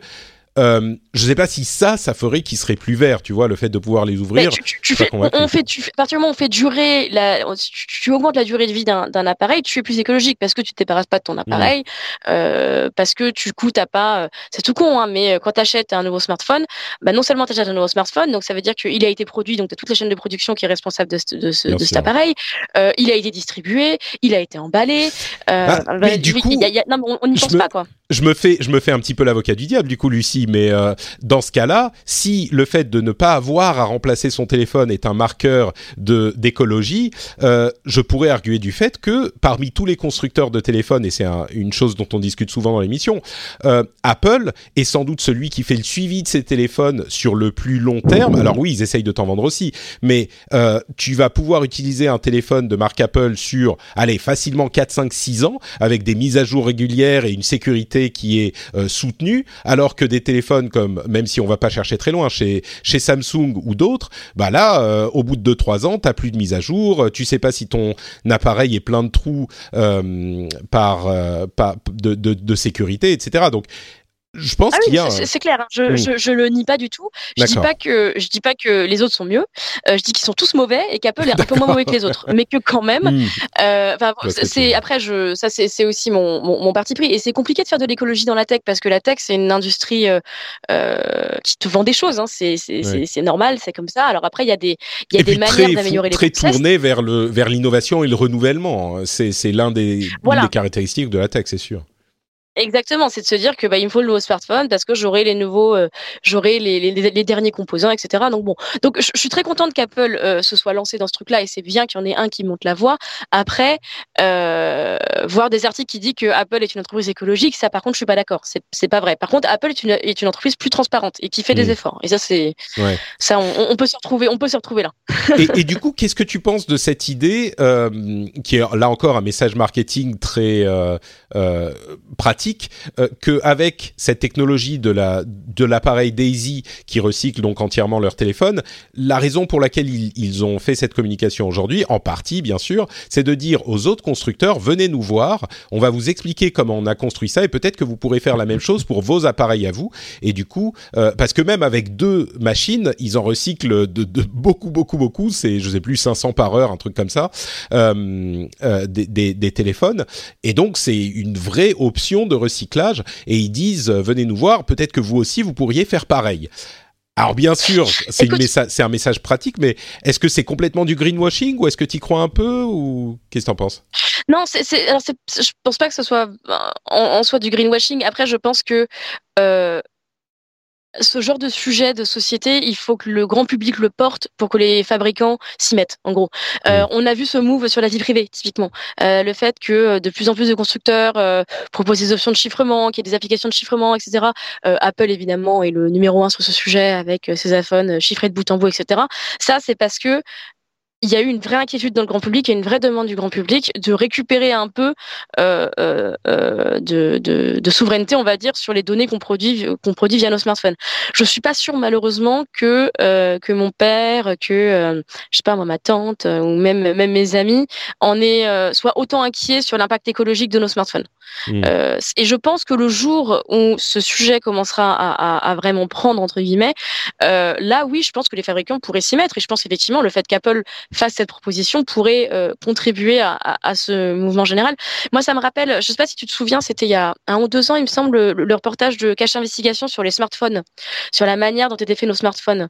Euh, c'était un, reportage qui avait été diffusé qui expliquait justement non seulement l'impact écologique, mais aussi euh, euh, sur tout ce qui était euh, exploitation de minerais, etc. Et ce reportage avait fait un scandale pas possible en France. Et justement, euh, il y avait eu beaucoup de demandes, moi je l'ai vu hein, au niveau de mon lectorat typiquement, euh, de, de, de, de, smartphones alternatifs. Et c'est là qu'on avait été amené à parler de Fairphone et ce genre d'initiative. Sauf que bah, après c'est un peu retombé parce qu'on est passé à autre chose. Donc, euh, mais c'est possible. Je pense que les, mmh. je pense que les gens sont, sont convaincus du fait qu'il faut qu'on pollue moins, euh, etc. Il faut juste qu'ils s'en souviennent et qu'ils s'en mais... souviennent quand ils vont acheter leur euh, leur ouais. téléphone. Et toi, ça te préoccupe du coup cette question? Bah, ça me préoccupe après. Euh, eh, mais du coup, je te, aussi, je te moi aussi j'ai un, bah, c'est exactement, je te tends un piège du coup, Lucie. Est-ce que toi, tu as un Fairphone? Alors j'ai eu un Fairphone, figure-toi, ah, c'était mon dernier smartphone que j'ai remplacé il y, a, il y a deux ans par un OnePlus Mais euh, non parce que et si, et si. Parce que, euh, bah, en fait, malheureusement, en tant que journaliste tech, j'avais besoin d'un smartphone qui était performant et que les Fairphone, c'est pas le cas. Ouais. Euh, malheureusement, moi, le modèle de Fairphone que j'avais à l'époque, qui était le Fairphone 2, euh, était pas assez performant. Euh, après, je pense que le Fairphone, c'est un très bon smartphone pour euh, euh, une personne qui utilise pas énormément. Enfin, c'est pas, c'est pas un bon smartphone pour des ados, typiquement. Par Ouais. contre, euh, pour les, pour Donc les, pas pour nous, pour, quoi. pour les- nous, ça va pas, clairement. non, pas pour nous, pas pour nous, pas pour, pour nous clairement ça va pas. Par contre, pour nos parents, oui, je Mm. Pense qu'après ça dépend. Si vous avez des parents geeks, euh, c'est différent, mais pour une utilisation modérée du téléphone, honnêtement, ça fait le taf. Il n'y a pas de, il y a D'accord. pas de souci. Mais euh, je pense que voilà, malheureusement, Fairphone c'est une petite boîte, ils ont pas trop les moyens de. Donc c'est pour ça, et là je, je vais te donner raison, euh, que effectivement c'est plutôt enthousiasmant de voir que Apple, qui est le premier produit, enfin pas le premier pardon, mais l'un des plus gros acteurs de, de, de- du mobile dans le monde, euh, incorpore dans, dans son marketing ce genre de message. Et peut-être que ça Mm. finira par rentrer et que ça finira par. Mais c'est compliqué, hein. C'est Ouais, compliqué. ouais, Après, c'est vrai que mon, mon smartphone, je, je je le change pas tous les ans. Ouais, oui. Bon, euh, votez, votez vert aux prochaines élections, on va dire ça. Euh, tiens, justement, question de vie privée. Euh, le gouvernement a développé une application qui s'appelle CHAP, T-C-H-A-P, pour remplacer les applications de communication qu'ils utilisaient jusqu'à maintenant. Alors, c'est des communications en, en message direct, euh, des trucs type Telegram. Visiblement, de nombreuses, euh, de nombreux membres du gouvernement, des gouvernements utilisaient des applications comme Telegram ou peut-être même WhatsApp euh, pour communiquer entre eux. Ils ont désormais une application dédiée. Euh, il faut avoir une adresse d'un euh, site du gouvernement pour pouvoir y accéder. Euh, elle s'appelle Chap. Alors c'est pas une application pour euh, qui, qui est hyper méga sécurisée. Genre c'est pas pour échanger des, des, des éléments secrets défense. C'est vraiment pour communiquer entre membres du gouvernement de manière à ce qu'il n'y ait pas euh, l'œil de Zuckerberg sur ce que vous faites. Je dis Zuckerberg au hasard. Euh, et ça me paraît pas mal. Alors, il y a quelques failles qui ont été détectées, qui ont été patchées. Il y a un bug bounty qui a été lancé sur l'application. Le, code est euh, accessible, c'est ouvert. Moi, ça me paraît bien. Évidemment, on peut, on peut en rire un peu, mais c'est une bonne chose, non? Non, c'est une très bonne, une très bonne initiative, je pense. Euh, on, en revient à, à- à ce qu'on disait euh, sur le smartphone pliable tout à l'heure. Toujours penser au grand public, toujours à penser à qui va utiliser euh, ces produits et comment. Le problème de l'État, euh, de l'État au sens global, hein, donc euh, des communautés territoriales, euh, des ministères, etc., c'est que c'est plein de personnes euh, qui n'ont pas envie de s'emmerder à utiliser un smartphone ultra sécurisé, comme ceux que font Thales, par exemple. Ça Mm. existe, hein, les smartphones euh, qui sont chiffrés. Il faut mettre un code à chaque fois que tu, tu, tu, tu envoies un message, etc. Oui. Alors ça, Ouais, enfin, c'est on va- on va pas en- pour les on, on va pas en, en, mettre un dans les mains de chaque conseiller municipal, quoi. Non, bien, non, bien sûr, mais le problème, c'est que du coup, on se, on se retrouvait face à des, à des, à des, à, des employés de l'État qui, qui utilisaient Telegram, qui, il faut le rappeler, n'est pas une, une application chiffrée.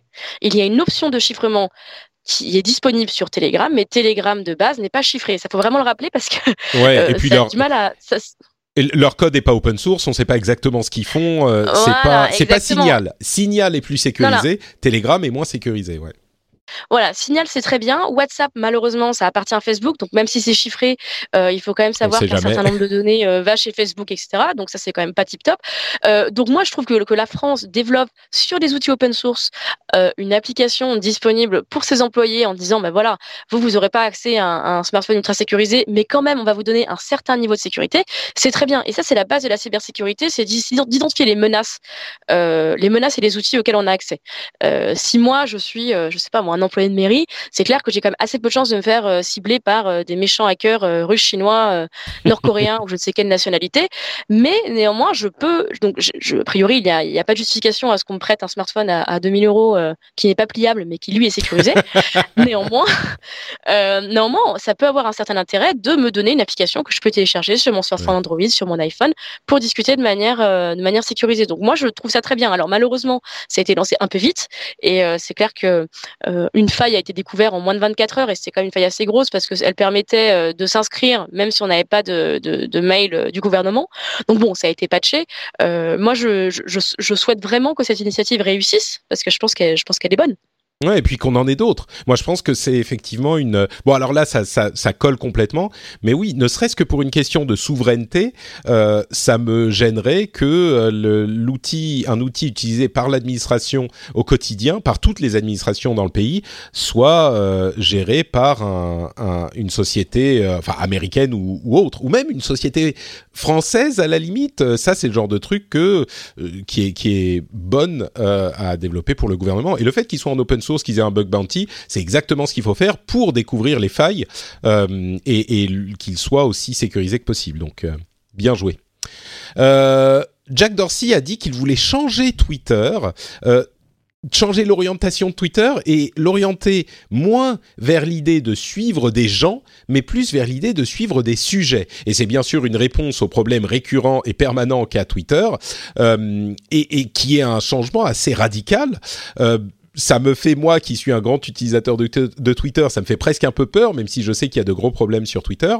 Euh, est-ce que c'est un signe de, de, de- du désespoir qu'a Jack Dorsey de ne pas réussir à, à, à- à régler les problèmes de Twitter ou qu'est- qu'est-ce que tu en penses? Ah Ça bah, pourrait être une orientation intéressante?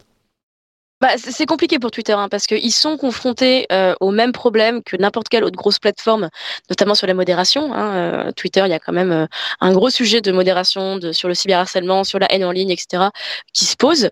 Euh, sauf que Twitter, euh, il a deux problèmes. C'est que un, Twitter, c'est une euh, plateforme publique, ce qui n'est pas le cas de Facebook, ou, ou typiquement. Donc, c'est-à-dire qu'il y a beaucoup plus de personnes qui peuvent y parler avec des pseudos, etc. Donc, il y a quand même un, une masse de messages à traiter qui est très importante. Et par ailleurs, Twitter n'a pas les moyens de Google et Facebook. Et ça, on a tendance à l'oublier. Mm. Euh, c'est que, euh, alors déjà, Twitter, et- déjà euh, Facebook et Google, certes, ont embauché des modérateurs, mais ont quand même mis du temps. Et là, ma- Facebook actuellement, c'est 30 000 personnes qui travaillent sur la modération, donc 15 000 de modérateurs. Twitter, de ce qu'on sait, c'est au mieux plusieurs centaines, pas plus. Euh, donc c'est clair qu'ils ont des énormes problèmes de modération qu'ils régleront pas comme ça. Donc je pense qu'en désespoir de cause, euh, effectivement, ils essayent de, de, de changer la philosophie et de passer par euh, euh, euh, le, un, un changement de, un changement de philosophie et de manière de présentation et etc. Euh, je sais pas si ça a marché honnêtement. Twitter est, est, est dans la panade depuis quand même pas mal d'années maintenant. Au moins, au moins ils parlent du problème. C'est déjà, c'est déjà ça. Euh, je sais pas. Honnêtement, je, moi j'aime beaucoup Twitter aussi. Après, j'ai aussi conscience que je représente pas euh, une, une portion représentative de la population euh, en général. Euh, mais c'est clair que c'est clair que Twitter va devoir changer quelque chose. Et surtout que Twitter, c'est une entreprise qui va pas très très bien non plus. Alors, le- leur nombre d'utilisateurs n'augmente plus. Et ça, ça fait plusieurs euh, plusieurs trimestres que c'est le cas. Euh, donc, si en plus euh, ces utilisateurs, euh, notamment utilisatrices, hein, parce que c'est vraiment un problème qui touche beaucoup les femmes sur Internet, se font euh, euh, cyberharceler à tout bout de champ, bah, ils risquent en plus de perdre des utilisateurs. Donc, euh, Ouais. Non, donc un changement est nécessaire. Alors lequel, euh, je sais pas. Honnêtement, Ouais. à ce stade, ils ont déjà essayé beaucoup de choses. hein. C'est très bizarre Twitter parce que c'est effectivement un outil qui est utilisé par une fraction des gens qui utilisent euh, euh, Facebook ou d'autres réseaux sociaux. Ah, c'est minuscule, hein, ouais, c'est minuscule. C'est 300 millions, je crois, là où même Instagram est à plus d'un milliard. ouais. Et, et, sans même parler de Facebook. Et, et c'est curieux parce que malgré ça, tout le monde enfin, tous les gens entre guillemets qui ont quelque chose à dire sont sur Twitter. Les journalistes, les podcasteurs comme moi, il y a énorme. Enfin, on voit sur tous les euh, les affiches, les posters de films, les, euh, les, les reportages, tout le monde donne, son compte Twitter. On donne pas tellement le compte Facebook. Et et, donc, même s'ils sont plus petits, ils ont quand même dans la société, dans le discours, euh, dans la société, une importance qui est hyper élevée. Et donc, je sais pas. Enfin bon, là, on a clairement pas du tout les détails sur la manière dont il opérerait concrètement cette euh, bifurcation, ce changement de direction, mais peut-être, pourquoi pas. Euh, moi, j'ai 50 000 followers sur Twitter. Euh, ça me ça me donne une sorte de de, super pouvoir de, de, comment dire de d'estime de, moi. si jamais les followers n'ont plus d'importance, qu'est-ce que je vais faire quoi? Parce que je suis sûr que je pourrais jamais reconstruire un truc comme ça ailleurs. Donc, je sais pas. Hmm. Je, je, suis assez euh, angoissé par cette annonce de Jack Dorsey. Après, c'est un, un, sujet, le, le, le, sujet de la quantification de, de, de, ta valeur en tant que personne, en tant que contenu, euh, par le nombre de likes, c'est un sujet qui, qui, qui, pour le coup, transverse à beaucoup de plateformes. Il y a Instagram qui, apparemment, euh, je sais pas si tu as lu ça, qui envisagerait aussi de, de, supprimer la mention du nombre de likes sur des contenus, euh, parce qu'on sait aussi les dérives que ça peut apporter avec, bon, on va pas refaire l'histoire, hein, mais sur la désinformation, sur les bots, sur la viralité à tout prix, etc. Enfin, quand on y pense, euh, ce principe de, de, de, de followers, etc., euh, il est quand même très propre à, à Internet et il a quand même amené beaucoup de beaucoup d'effets négatifs, d'effets retors sur la manière dont on gère un média, la manière dont on gère nous-mêmes, la manière dont on, on voit nos, nos, corps, nos visages. Enfin, c'est fascinant quand on y réfléchit, mais c'est pas complètement illogique. C'est pas complètement illogique que, que Twitter y réfléchisse aussi.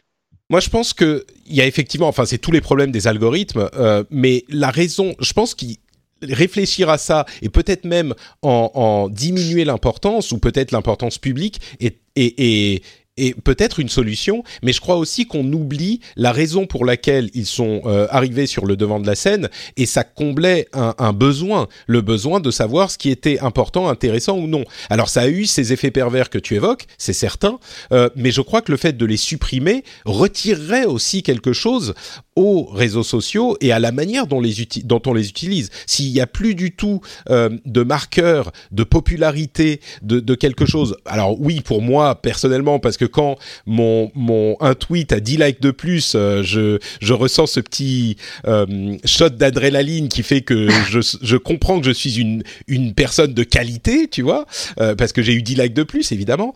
Mais je crois qu'il y a aussi une valeur dans le fonctionnement de ces réseaux qui, qui, qui est pas nulle. Et donc ça pourrait avoir des conséquences de les supprimer. Enfin bref, on verra déjà où il va aller avec euh, avec cette histoire. Euh, dernier sujet que je voulais évoquer, euh, le gouvernement anglais est en train de mettre en place un système de vérification d'âge sur les sites pornographiques qui devra être en place avant le 15 juillet. Et la manière dont ça fonctionne, c'est que tous les sites qui ont au moins un tiers de, de leur contenu qui est de nature pornographique va devoir implémenter un système de vérification d'âge qui fonctionnera de la manière suivante. Soit l'utilisateur doit envoyer, euh, tenez-vous bien, hein, envoyer une, une, photo de euh, sa pièce d'identité au site, je ne plaisante pas. Soit on peut acheter euh, dans un, un, café une carte avec un code qui atteste en fait qu'on a plus de 18 ans. Donc on va dans un café. Ça c'est le pire. C'est le pire. T'imagines aller, aller, chez ton buraliste et dire bonjour, j'aimerais voir du porno. Euh, voici ma carte bancaire. Enfin, c'est alors c'est l'enfer. Clairement, c'est assez horrible. Je ne sais pas si c'est pire que de donner ta euh, carte, ta, ta, ta, ton passeport à une société qui gère des sites euh, porno. Enfin, clairement, c'est je sais pas qui pense. Et, et bon, d'une part, je me demande si c'est pas un moyen de faire en sorte que les gens n'aillent plus sur les sites porno parce que c'est tellement euh, euh, repoussant comme idée que les gens vont se dire bon bah ok. Je pense que les, les magazines porno vont connaître un, un, un, un comment dire une remontée de popularité et en même temps, tu sais, quand tu dis ah, imagine aller dans un bureau et dire je voudrais voir du porno et tu files ta, ta carte bleue, il fut une époque pas si lointaine où on allait acheter des magazines porno dans les chez les buralistes quoi. Donc euh, enfin je dis on, c'est impersonnel hein, bien sûr, moi je le faisais pas. mais euh, mais donc je sais pas, c'est pas forcément si euh, impossible à concevoir que ça. Alors il y a deux choses à dire. Alors déjà la loi anglaise autorise l'utilisation de VPN donc ça, c'est quand même important. C'est-à-dire que j'aurai le droit en tant que citoyen anglais d'utiliser un VPN pour faire croire à mon, pour faire croire à, à, mon ordinateur que je suis pas en Angleterre et du coup accéder de manière normale au site porno. Donc ça, c'est déjà, c'est déjà ça le prix, on va dire. Après, moi, je, je, je trouve ce projet assez effarant de se dire qu'on est dans une époque où euh, on, a euh, des, articles sur des failles de sécurité toutes les semaines, euh, qu'on vient de traverser euh, pendant un an le scandale Cambridge Analytica. Bah, Cambridge Analytica, on s'est quand même ému et à raison du trafic de données portant sur nos goûts, nos opinions politiques, etc. Là, on parle quand même de données encore plus intime. On, parle quand même de confier à des sites porno la possibilité d'associer mon nom et mon prénom, mon identité, mon âge. Euh, donc je m'appelle Lucie Ronfaux, j'ai 27 ans, et avec ce que je regarde de, comme pornographie, quoi. Oui. Euh, Parce que ça peut. il faut savoir. Ça, peut évidemment. Je ne sais pas si les gens comprennent bien, mais c'est pas juste qu'on va aller voir euh, des, des sites porno. Si moi je filme mon mon ma pièce d'identité au site et que ensuite je vais regarder, euh, je sais pas, des, des vidéos euh, avec des homosexuels ou des vidéos avec euh, des, des transsexuels, je sais pas, et eh ben c'est des données hyper personnelles sur ce que j'aime et sur mes fantasmes, etc. Donc effectivement, c'est quand si on est ému de la question des données personnelles, bah là c'est encore plus problématique. Puis alors par ailleurs, et je le dis pour les auditeurs qui, je suis sûr, sont peu nombreux ici à regarder du porno en ligne, euh, les sites porno les sites porno collectent déjà vos données. Alors ça c'est ça c'est clair et net. Euh, on le sait moins parce que euh, parce que bah on, se on se renseigne moins etc. Mais euh, des sites comme YouPorn, comme Xhamster, comme en fait il y a un conglomérat qui s'appelle MindGeek, qui est un conglomérat canadien qui détient les plus gros sites porno sur terre. Et pour le coup ces sites arrivent à constituer un profil alors qui est anonyme du coup parce qu'on on ne donne pas nos, on donne pas nos données privées mais qui peut associer bah, tel IP. on a remarqué qu'il regardait que cette IP regardait uniquement des vidéos de, euh, euh, de pas plus de 10 minutes, euh, qu'elle avait tendance à regarder telle ou telle pratique. Donc, du coup, sur la page d'accueil, ben, on va plutôt lui mettre en avant uniquement des vidéos de 10 minutes avec telle ou telle pratique. et en fait, ça, c'est un principe qui est appliqué sur tout le web. Hein, je veux dire, Facebook fonctionne comme ça, Twitter fonctionne comme ça, Instagram fonctionne comme ça, YouTube fonctionne comme ça. Sauf que là, on parle de données. c'est la sexualité, quoi. C'est quand même. Alors oui, certes, on, on, achetait des, on achetait des magazines porno quand on était, quand on était plus jeune dans les libéralisme, mais chez les buralistes. Mais euh, moi, c'est vraiment un, sujet qui m'interpelle beaucoup et je trouve qu'on on, s'en émeut assez peu. Et le problème, c'est que c'est un, un, sujet qui est porté à des à des fins euh, euh, comment dire à des fins qui sont compréhensibles. Hein. Le fait de protéger les enfants de la pornographie, c'est aussi un sujet. Euh, c'est vrai que euh, nos gamins euh, maintenant accèdent à la pornographie de manière euh, très simple et qu'il n'y a rien qui les en empêche. Après, moi, je pense que la solution là-dessus, c'est elle, elle vient pas des sites porno. Je pense que la solution, elle vient des parents et qu'il y a mmh. un vrai travail d'éducation à faire. et il y a aussi des outils qui existent déjà de contrôle parentaux, etc. Alors certes, les enfants savent les contourner, mais les enfants ils savent tout contourner. Hein. votre gosse, bah, si vous un site porno, il, il, il, va maîtriser un VPN dans deux mois. Hein. Donc euh, bon, exactement. Cette, cette, loi ne va certainement pas empêcher. Les... Et j'ai souvent tendance à dire que euh, c'est pas parce que ça va pas marcher à 100% qu'il faut pas faire quelque chose. Mais en l'occurrence, ça a des effets pervers, je crois. Et puis surtout, tous les enfants de la terre qui veulent voir du, du porno vont réussir.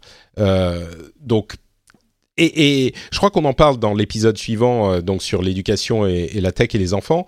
Et, on dit le plus important, c'est d'expliquer aux enfants, parce que ce que t'évoques, la question de, du porno qui est facilement accessible aux enfants, le problème, c'est que ça donne une vision euh, vraiment déformée euh, de la sexualité. Violente, bien sûr. Ouais. Et, ça, mm. c'est vraiment problématique. Mais Bon, peut-être l'un des arguments qu'il donne, c'est qu'avec une recherche euh, YouTube, tu vas pouvoir tomber une recherche, pardon, euh, Google, tu vas pouvoir tomber sur des sites porno, mais en même temps, c'est pas vraiment le cas. Et donc là, si tu tombes dessus, ça te bloquera, mais c'est pas le cas parce qu'en faisant des recherches Google, je crois qu'il faut vraiment le vouloir pour tomber sur des trucs porno. Ils, ont déjà des filtres au niveau de Google, donc euh, je sais pas. Bref. Oui, puis même quand ça arrive. Enfin, moi, quand j'avais quand j'avais 10 ans, j'ai fait un exposé sur Adam et Ève et je suis tombée sur du porno et, et je m'en suis remise parce que justement, j'avais des parents qui étaient là pour m'expliquer ce que c'était. Mmh et, dans quelles circonstances on pouvait les regarder ou pas et en quoi c'était pas encore pour moi. Euh, bon après c'est c'est c'est plus plus simple à dire qu'à faire, hein, mais euh, moi je crois que beaucoup de problèmes dans la tech euh, c'est les hommes et les femmes qui peuvent les régler en premier hein, avant mmh. avant les sites. Bon, peut-être qu'il y a des arguments pour cette loi. Clairement, tous les deux, on n'est pas complètement convaincus, en tout cas. Bon, on conclut avec Notre-Dame de Paris, bien sûr. Euh, il y a une initiative intéressante de, de Wikimedia euh, qui propose à tout le monde de, de, fournir des clichés, des clichés de Notre-Dame euh, au site Wikimedia. Est-ce que tu crois que ça peut servir à quelque chose ou c'est juste pour la beauté, la beauté du geste? C'est super important. Le, la même manière que l'open source dans les logiciels est important, le, fait de mettre en CC, euh, en Creative Commons des, images, euh, ça permet de, constituer aussi un capital, euh, un capital de, contenu entre guillemets, qui pourrait être transmis à d'autres générations sur Internet. Donc ouais, moi je trouve ça très bien cette initiative. alors il y a que 373 photos qui ont été mises sur le site jusqu'à maintenant, c'est un petit peu un petit peu décevant. Mais bon, vous pouvez vous consoler en vous disant que euh, je crois qu'encore aujourd'hui, il y a Assassin's Creed Unity, qui est un jeu vidéo disponible sur PC, qui est gratuit et il se passe dans Paris et la cathédrale est pas modélisée euh, à, exactement de manière réaliste, mais elle est super bien modélisée, elle est très très belle et il est disponible gratuitement sur le, le euh, logiciel de Ubisoft qui s'appelle Uplay. Donc si vous cherchez Assassin's Creed Unity gratuit, vous avez encore quelques jours, je crois, pour le télécharger. Peut-être que ça se termine aujourd'hui ou demain, je sais plus. Mais allez-y. Et, ce qui est marrant, c'est que pendant quelques années, la cathédrale Notre-Dame, le seul moyen qu'on aura de la visiter, ça sera peut-être dans des jeux ou en réalité virtuelle. Ou euh, euh, je crois que c'est dans cinq ans qu'on pourra la revoir, hein, pile euh, dans cinq ans jour pour jour, évidemment, avec aucun retard. c'est ce qui nous a été promis. Donc pendant les cinq prochaines années, pas une de plus, vous pourrez. Le, le, seul moyen sera de voir ça en réalité virtuelle, ce qui est je sais pas, j'ai trouvé ça intéressant de me dire que le lieu n'existait plus vraiment, bien, même si bien sûr il existe encore, mais on peut encore le visiter euh, virtuellement. J'ai trouvé ça intéressant. Et c'est tout ce dont on va vous parler aujourd'hui. Merci beaucoup d'avoir passé cette euh, heure, un petit peu plus d'une heure euh, avec nous. si vous voulez encore plus de ce que Lucie a à vous raconter, où est-ce que les internautes pourraient aller, Lucie? Dis-moi tout. Eh ben, ils peuvent faire deux choses. Soit me suivre sur Twitter. Euh, tu mettras le ah, compte, j'imagine. Mon, nom, c'est Lucie Ronfaux. Tout à fait. Euh, et par ailleurs, eh bien, sur le Figaro et le Figaro.fr, moi, je travaille pour, euh, le, pour la rubrique Nouvelles technologies. Donc, vous tapez Nouvelles technologies Figaro sur votre moteur de recherche préféré et vous tomberez sur mes articles. Ou vous pouvez aussi, folie, acheter du papier et aller acheter le Figaro papier tous les jours dans votre buraliste je vous encourage à le faire. La section Figaro Tech est euh, de grande qualité. Merci donc à Lucie de nous avoir accompagnés. Pour ma part, c'est Note Patrick sur Twitter, Facebook et Instagram. Vous pouvez aussi retrouver cette émission sur frenchspin.fr et venir y laisser des commentaires si on a dit des choses qui vous ont intéressé, dérangé, avec lesquelles vous étiez d'accord ou pas. N'hésitez pas à le faire. Et bien sûr, sur patreon.com slash rdvtech, vous créez un compte, vous choisissez la euh, quantité d'argent que vous donnez par épisode. C'est vous qui gardez entièrement 100% le contrôle et ça vous permet de soutenir l'émission euh, et d'accéder au podcast privé des patriotes. Euh, c'est évidemment une chose que j'espère vous apprécier. Peut-être qu'on fera un petit truc sur euh, Avengers à un moment. Je sais pas. On, on verra un truc où je me je me lâcherai sur Avengers. Je suis un grand fan du MCU, donc comme j'y vais demain, peut-être que je fournirai quelque chose à ceux qui veulent des spoilers ou pas, je sais pas, on verra. Euh, merci à vous tous de nous avoir écoutés. Merci encore une fois, euh, Lucie, d'avoir été avec moi. Et euh, dans une semaine, on aura, on aura, donc, oui, que j'oublie pas, on aura l'épisode sur l'éducation et les enfants et la tech comme épisode spécial la semaine prochaine et on revient avec l'actu la semaine d'après. Merci à tous. Ciao, ciao.